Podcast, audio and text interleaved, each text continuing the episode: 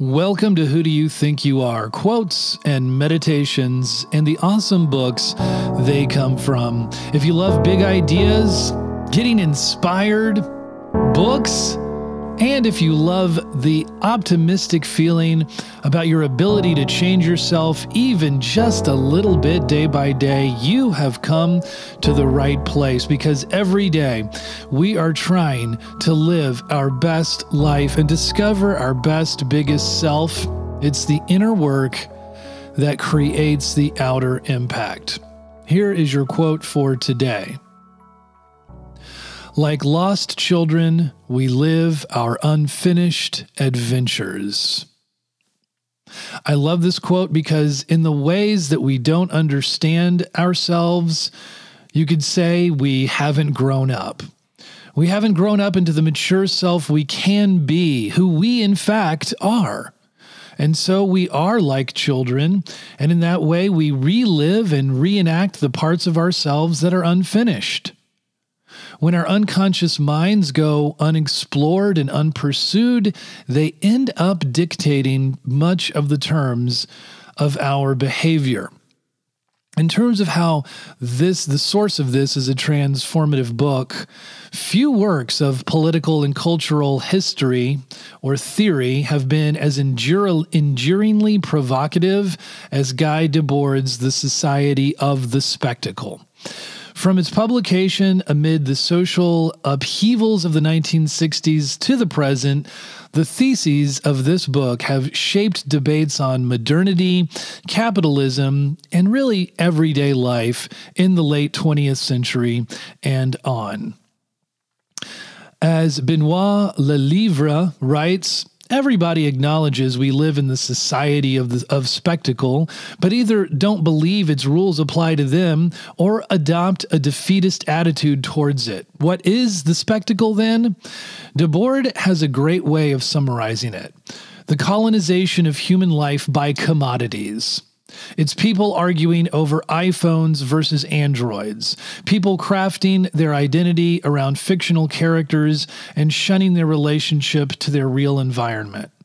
It's people thinking hard work alone will lead them anywhere they want because they've been told by people who haven't necessarily worked harder than them in order to become successful and who are very self conscious about protecting the social order they prosper in. You get the gist.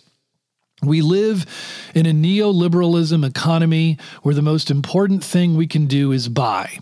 So, the best way we can turn the system around is by starting to think critically about your own consumerism. It's an interesting thought for us here in the month of December, as many of us are frantically making our online purchases so as to get them before December 25th. Here is your question for meditation today. Are you a pawn in someone's game, or do you call the shots?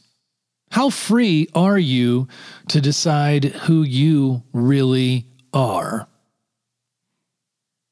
This episode was brought to you by Big Self School. And this entire podcast is based on the book, Who Do You Think You Are, where all the readings are compiled into a gorgeous and accessible softcover format. It's perfect as a gift for others or to yourself.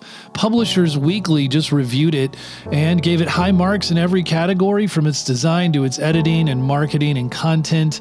And they write, this book is not just a guide for self reflection and understanding. The book is also a bibliophile's dream, given that it contains literally hundreds of book recommendations with Prevost's effusive notes about each book.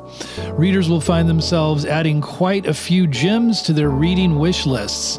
Growth minded readers will find this guide a fun and rousing resource for personal growth. So check it out at bigselfschool.com.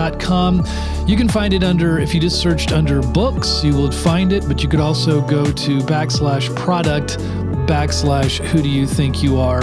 Might be a little more complicated that way, but it is there. We have it for you available, and we would love for you to purchase a copy, which I know might be ironic with the reading list of cons- consumerism today.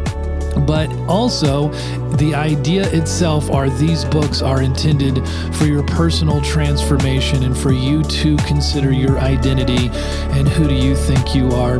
Thanks for being a part of this podcast community and thanks for tuning in today.